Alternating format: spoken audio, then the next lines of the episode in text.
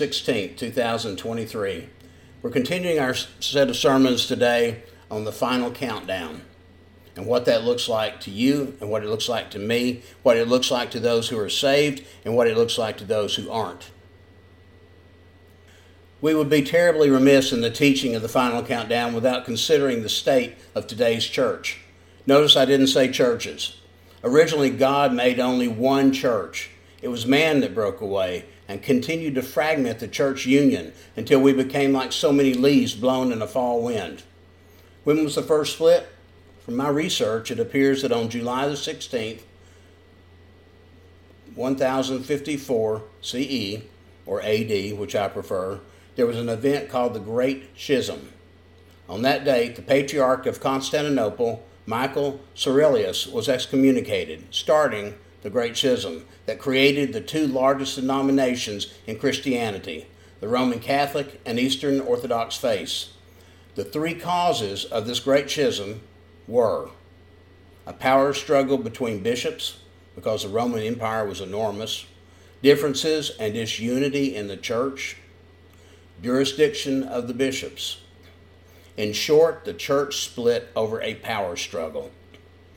Do you see these events in your church? Do you know churches that have split over simple things? And not just differences in theology, but simple things. Like where things go in the in the vestibule.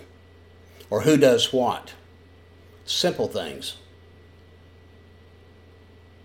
Some churches split for larger reasons. But remember god made one church again it was man that destroyed the concept of unity in the church now have you ever walked into a new church first time that you've been, overcome with joy at the prospect of feeling the Holy Spirit move in its midst, and you walk out feeling cheated and disappointed with nothing? No, I, I don't mean that the people are not going through the action of worship. They are. But are they really worshiping? Or are they too busy acting so pious, trying to see who's wearing what clothes, who has on the most finery, or perhaps who's driving the new car? I attended a church like that one time, many, many years ago. Some churches are like a good old fashioned family reunion. The gossip is worse if you're not present. Gossip can kill a church. What you feel in these churches is death. Is the death of a church that once worshiped the one true and living God. It was a church where the Holy Spirit once felt at home, but made believe it no longer belongs there. As we lean more into the book of Revelation and the coming final countdown, I want us to compare the churches of that century with the churches of today. Let's read from God's Word. I still like the NIV version and the ESV version because they're a little easier to understand. Today I'll read from the NIV version. Revelation chapter 3, verses 1 through 6. To the church in Sardis. To the angel of the church in Sardis, write these are the words of him who holds the seven spirits of God and the seven stars. I know your deeds. You have a reputation of being alive, but you are dead. Wake up, strengthen what remains and is about to die, for I have found your deeds unfinished in the sight of my God. Remember, therefore, what you have received and heard. Hold it fast and repent. But if you do not wake up, I will come like a thief, and you will not know at what time I will come to you. Yet you have a few people in Sardis who have not sold their clothes. They will walk with me, dressed in white, for they are worthy. The one who is victorious will, like them, be dressed in white. I will never blot out the name of that person from the book of life, but will acknowledge that name before my Father and his angels.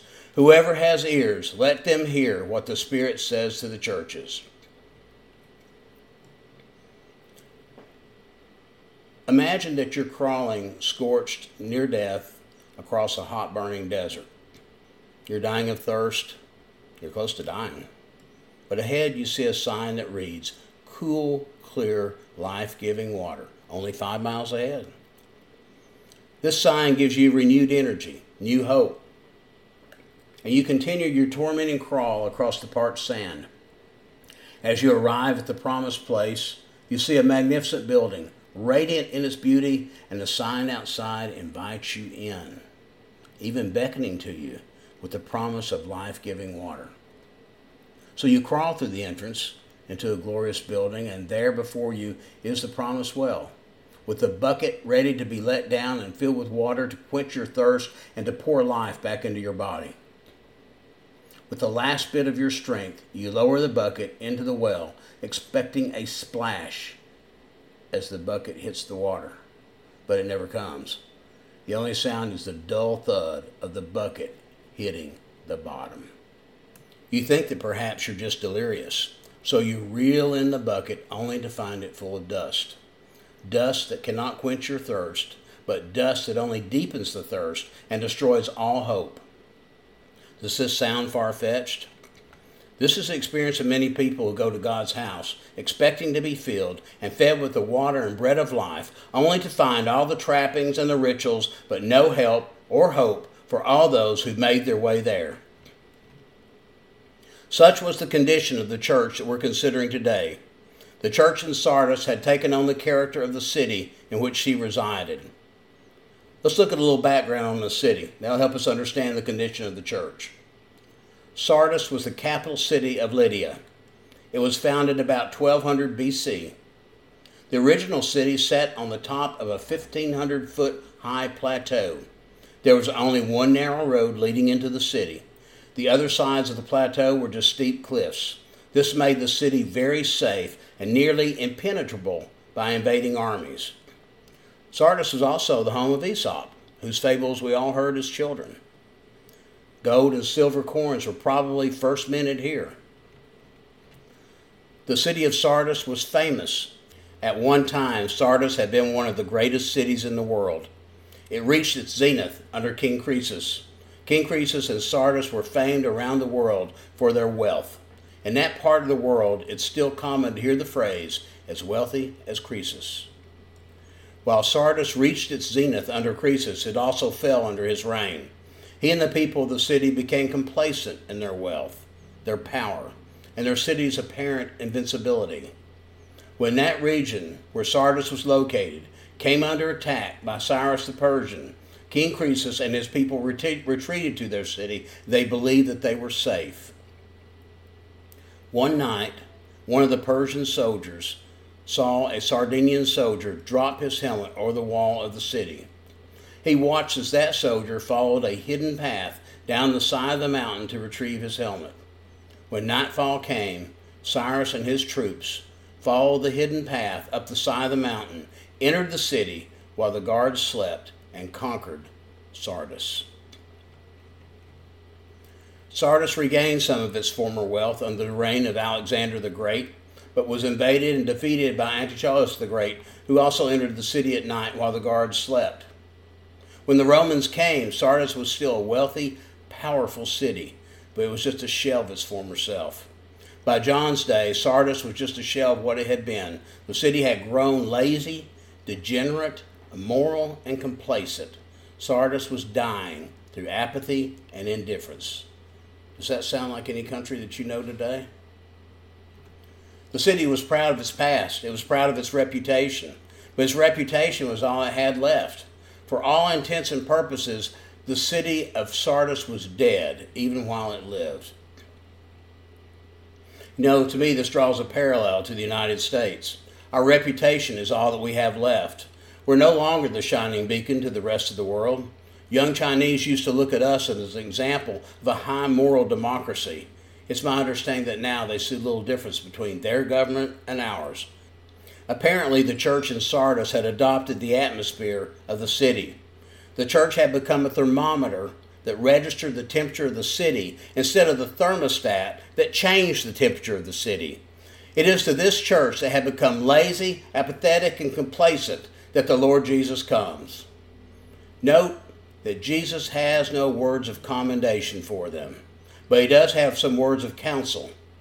I would like for us to look at our Lord's words to this dying church. There's a word of warning for us and these voices as well. Let me remind you that these letters can be viewed three ways. Practically, these letters were written to real churches with real issues. Prophetically, These letters picture the church at various stages of church history. This particular church pictures the period between 1500 and the rapture. It pictures the Protestant Reformation. It pictures dead churches. It pictures the state of many churches in our world today, personally. These letters have something to say to every church and every believer who comes under the sound of their message.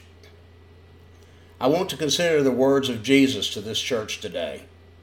He has something to say to them, he has had something to say to us as well. Let's listen in as Jesus, the great and divine physician, performs an autopsy of a dead church.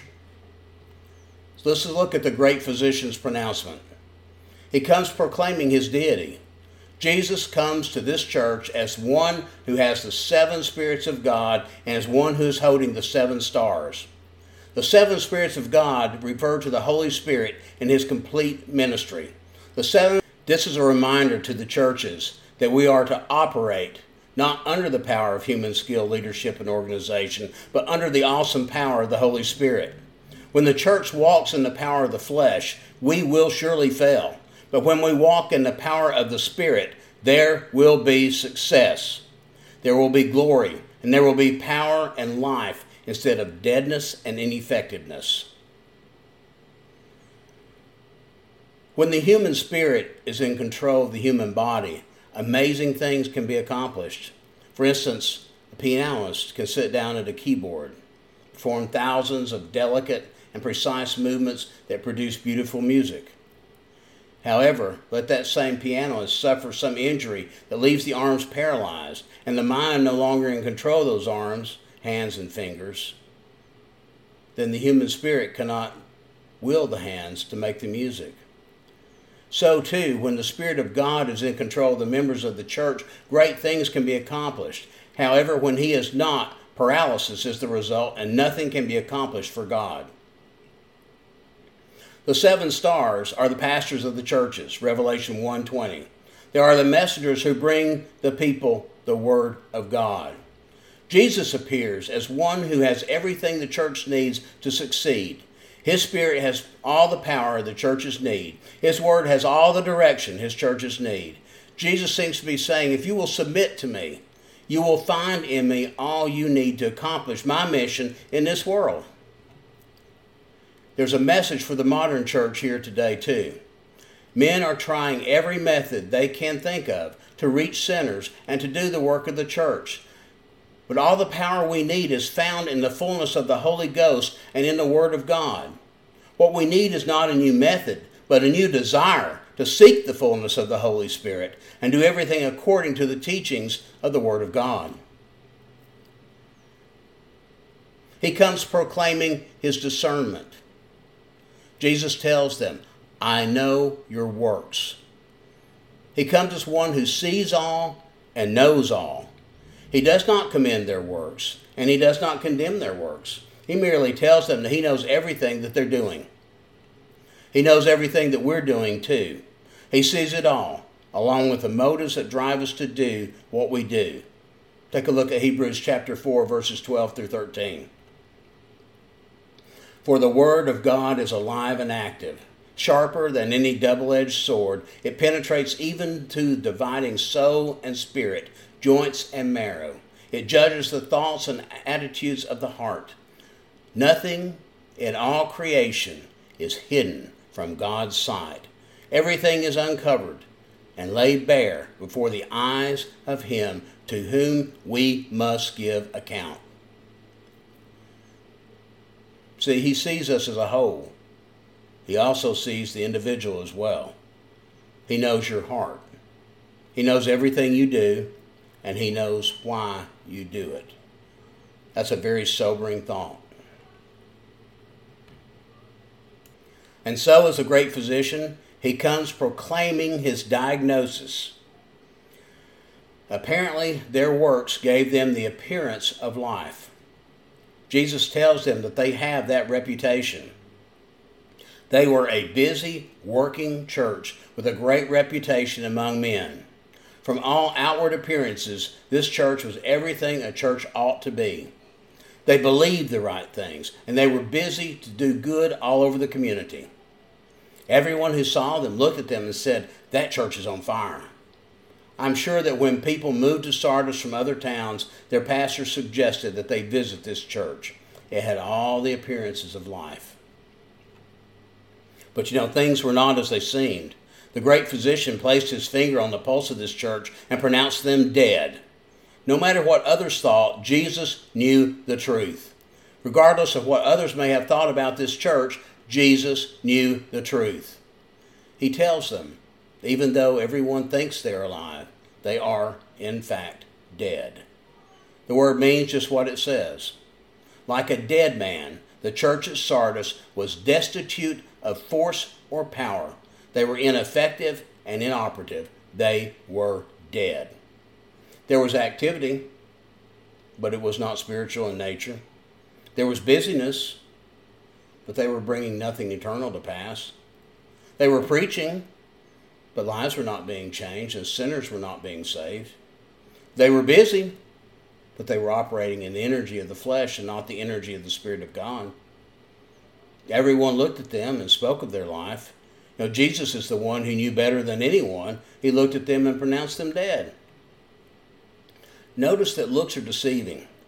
You know, flowers on a table can have all the appearance of life. They're beautiful, they're filled with color and fragrance, but they're dead. They've been severed from the roots that gave them life. It won't take many days until their colors fade or their the blooms wilt. Their leaves turn brown and they can be taken and thrown away. They look alive, but they're dead. The same can be said about animals on display in a museum. They look very lifelike. They're placed in natural habitats, but they're dead. Our world is filled with similar fakes. Things like silk flowers, wax fruits, wax fruit, and etc. They all look alive, but they're dead. You know, take a look at the polar star. Astronomers tell us that it takes 33 years for the light from that star, the polar star, to reach the Earth. For all we know, the polar star might have burned out 20 years ago, and we would not know it for another 13 years. It looks like it's still there, but it may not be. It could be a dead star. I want you to see that many churches are in this same shape today. They all have the appearance of life, but the great physician, who has his finger on their pulse knows they are dead. People, his finger is on the pulse of every church today. Does he feel a pulse in your church? Is it strong and steady? Or is it weak and failing? What does he know about our church that we may not know? So let me give you some signs of a church that's dying. A dying church rests on its past accomplishments and is satisfied with its present state. A dying church rests on its past accomplishments and is satisfied with its present state. I attended a church like that not too long ago. They didn't want to grow. They didn't want to bring more people in for Jesus. They were satisfied with the status quo. A dying church is more concerned about their rituals and their formalities than what they are about spiritually. A dying church is more concerned about social change than they are about seeing people changed by the power of God. A dying church is more concerned with material growth than it is with spiritual growth. A dying church is more concerned with pleasing men than it is with pleasing God. A dying church clings more tightly to its creeds and confessions than it does to the Word of God. A dying church is one that loses its conviction that the Bible is the holy Word of God.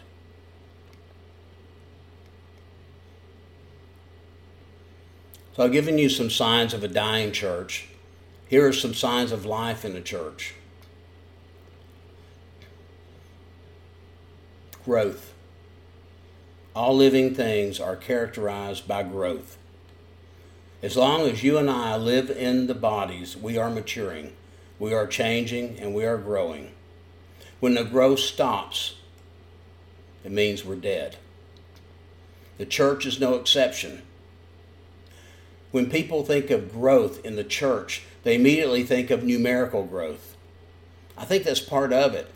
But the primary way a church demonstrates life is through spiritual growth. A church that is alive will continue to develop spiritually. When a church ceases to grow spiritually, it is degenerating and dying. Harmony. When a physical body develops problems, it's because there's disharmony in the body. Cancer is a good example of this.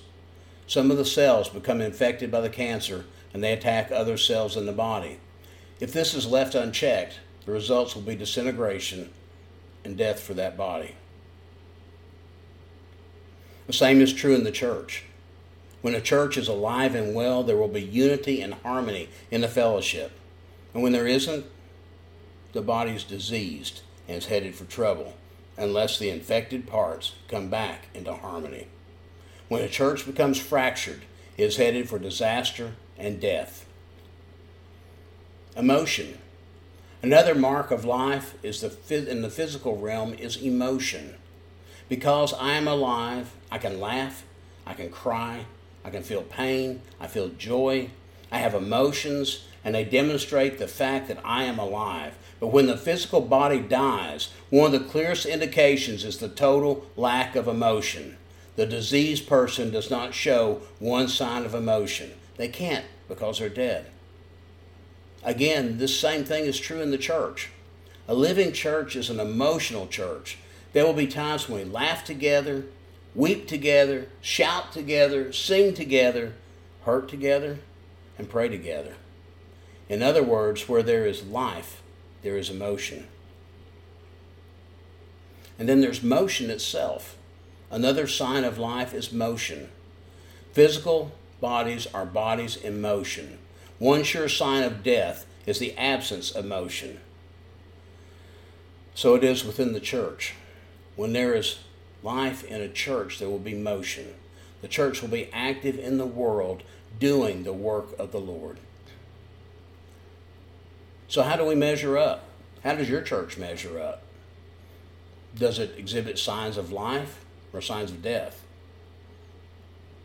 I do not think we're dead. I think we could all show more signs of life. So let's look at the great physician's pronouncement his great prescription. So the church in Sardis is in sad shape, but not all is lost. It appears there's still hope for them to make some changes and get back to where they need to be. The same is true of you and your church. They are commanded to watch, first of all. They're told to be watchful. Literally, this means that they are to chase sleep. This church is a church with a glorious past. They have allowed their past success to lull them into a state of complacency and spiritual slumber. Jesus calls for them to chase away sleep. His command is for them to wake up and realize that the victories of yesterday are not sufficient for this day. This is true of every church in the United States of America and every church in the world. The victories of yesterday are not sufficient for this day. You see, the people in Sardis would have understood exactly what Jesus was talking about. Remember, Sardis was located on top of a mountain. It had only one entrance on the southern side, which was the only way you could get into the city in the old days. Therefore, all the Sardis had to do was put a detail at that one place to watch the city. But on two occasions in their history, they had been invaded by enemies because they had felt secure, believing the hill was impregnable, and the guard went to sleep on the job. In 549 BC, the soldiers of Cyrus scaled the parapet, and then again in 218 BC, Antiochus the Great captured Sardis because the soldiers slipped over the walls while the sentries were careless. When we allow ourselves to sleep because of what we have enjoyed in the past, we're going to find ourselves conquered by the enemy. You can read that in 1 Peter chapter 5 verse 8. This happens far too often in churches. A church will struggle in its beginning, and the core group who founded the church will have to pray, work, witness, give, and yield to God to see that the church stays alive. Over time, more people come in, more money comes in, buildings are built, good services are employed. Yet, in the midst of all these good things, something terrible happens. The church begins to lose the vision, the vision that made them so strong in their early years. They become content to sit back and enjoy the fruits of their labors. And while we ought to be thankful for what the Lord has done for us, we will never reach a place where we can let up. There's no time to look back to yesterday. Our vision ought to be for today and for tomorrow. Look around, we're aging. Who's going to take our place? Look around, we're full, but our vision's gone. Look around, we're satisfied with what we have. Eh, we've lost the fire that made us strong. We must fight the tendency to become still, satisfied, complacent, and apathetic. They're told to work. The Lord gives this church four activities that they're to be busily engaged in. To revive, strengthen the things which remain. He tells them that not everything about them has died. There's still some things that have a spark of life in them. These things are to be revived before they die out. The phrase "we're ready to, that they're ready to die" literally means they're knocking on death's door. This is a call for them to get stirred up again for the things of God. It's a call to revival. And then, for I have not found thy works perfect before God. This means that their works are incomplete and do not reach heaven. There are some things in our midst that are good. There are some things that need reviving that will make an eternal difference. They were singing, praying, preaching, and giving, but their works were not reaching heaven. They were accomplishing nothing of eternal value. They were a dead people doing dead works. You know, it's possible to be busy in the things of God, yet to be doing nothing for God. Unless our works are complete, they will never reach heaven, there will be no glory for God in the church. What churches like this need is to be stirred up by the Spirit of God into new life and activity for the glory of God. He tells them to remember. Remember, therefore, thou hast received and heard. These people are counseled to remember what the Lord brought them from and what He has done for them. They'll remember what it was like to walk in the power of God while the fire of His glory burned in and He used them for His glory. He tells them to have resolve, hold fast. This church is told to, to hold on to the things that they're still alive in their midst. They're told to resolve before the Lord that they will not allow those things to die as well. They're told to repent. In this verse, they're confronted concerning their sin. When the things of God are allowed to die, the only recourse the church has is repentance. The idea of repentance is a foreign one to many in our day and time. People seem to have the opinion that whatever they want to do is just fine and should be accepted by everyone. My brothers and sisters, God is not obliged to accept the things that you do. When there is sin in the life of an individual, there must be repentance before there can be restoration and revival. The same is true for a church. When a church has allowed itself to be lulled into a state of slumber, their only hope is to repent. What does it mean to repent? It means that we're to come to a place where we experience a change of mind about our sins that results in a change of direction. We turn from our sins and we turn toward God. Repentance is a change of mind that results in a change of action. How long has it been since we as individuals and we as a church have repented before the Lord for our laziness, our complacency, our apathy, our wickedness, and our deadness, etc. Then they're told to wait. I will come on thee as a thief, and thou shalt not know what hour I come upon thee. The church is told if they do not do some serious work of changing themselves, the Lord Himself will come into their midst and take away the things that remain alive, and the church will be totally and fully dead. Like a thief, He will come in and take the best, and they will not even know when he comes and when he goes. There are many churches in this condition today. When the call to repentance came from the Lord, they ignored it. He came to them with swift judgment. Now they function the same way they always have been. They have services, they have preaching, they have outreach ministries, they give to missions, but they're dead. They're ineffective. They're merely going through the motions. There's no life in their midst. Jesus has pulled the plug and pronounced them dead.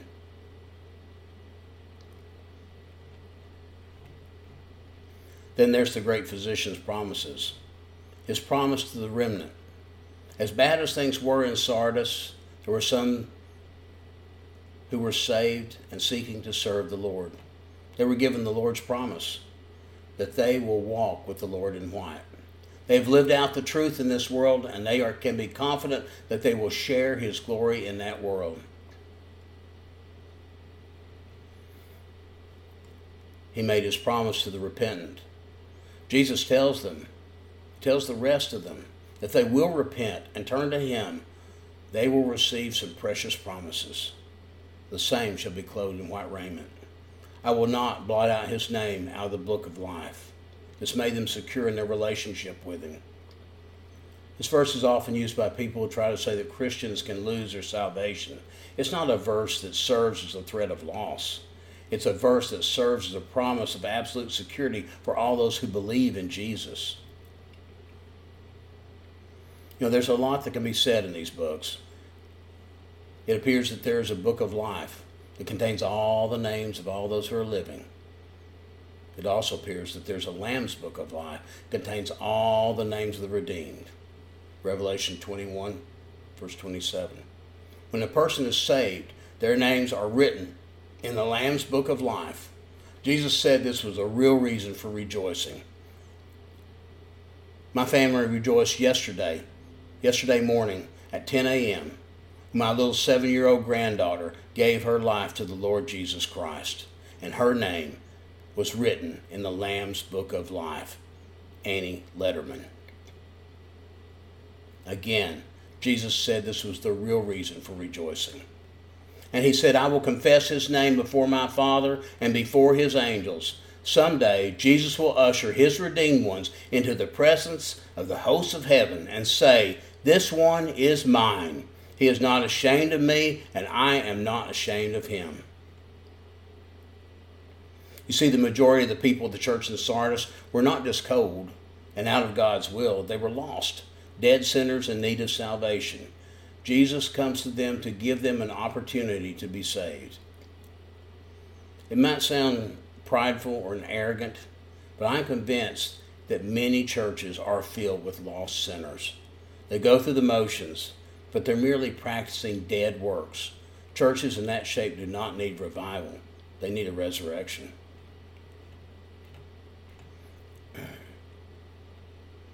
There's always the danger that any church can die. As Dennis Lyle, another famous theologian, has so eloquently written, tragically, many churches are dead.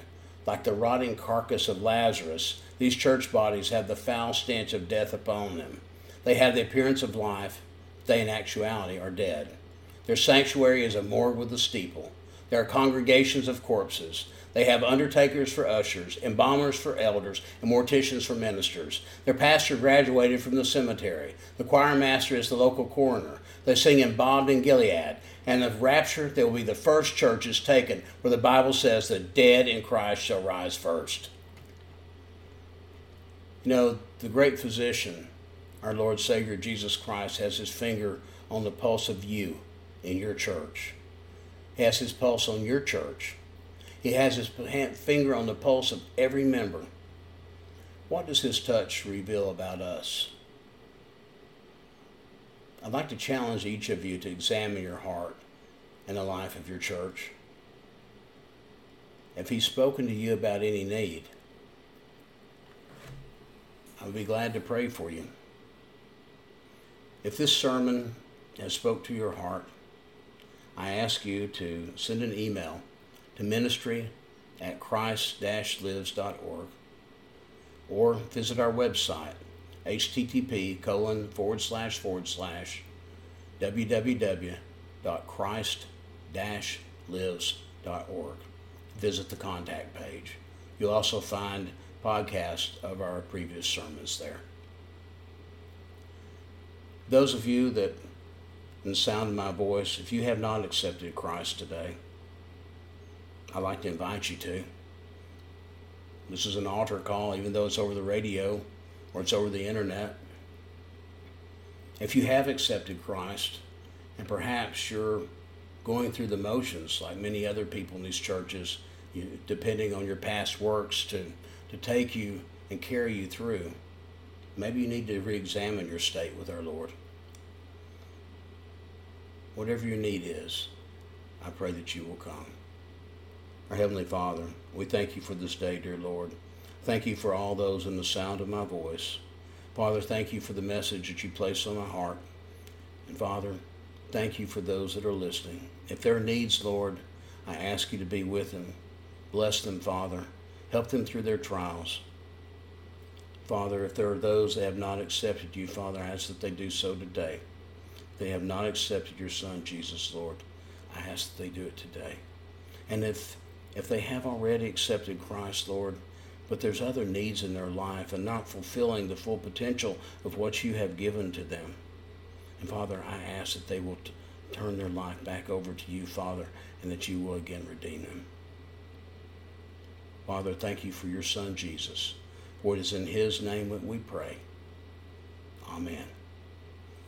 Thank you for your time this morning. Again, another sermon on the final countdown many more to follow. God bless you and keep you. Thank you.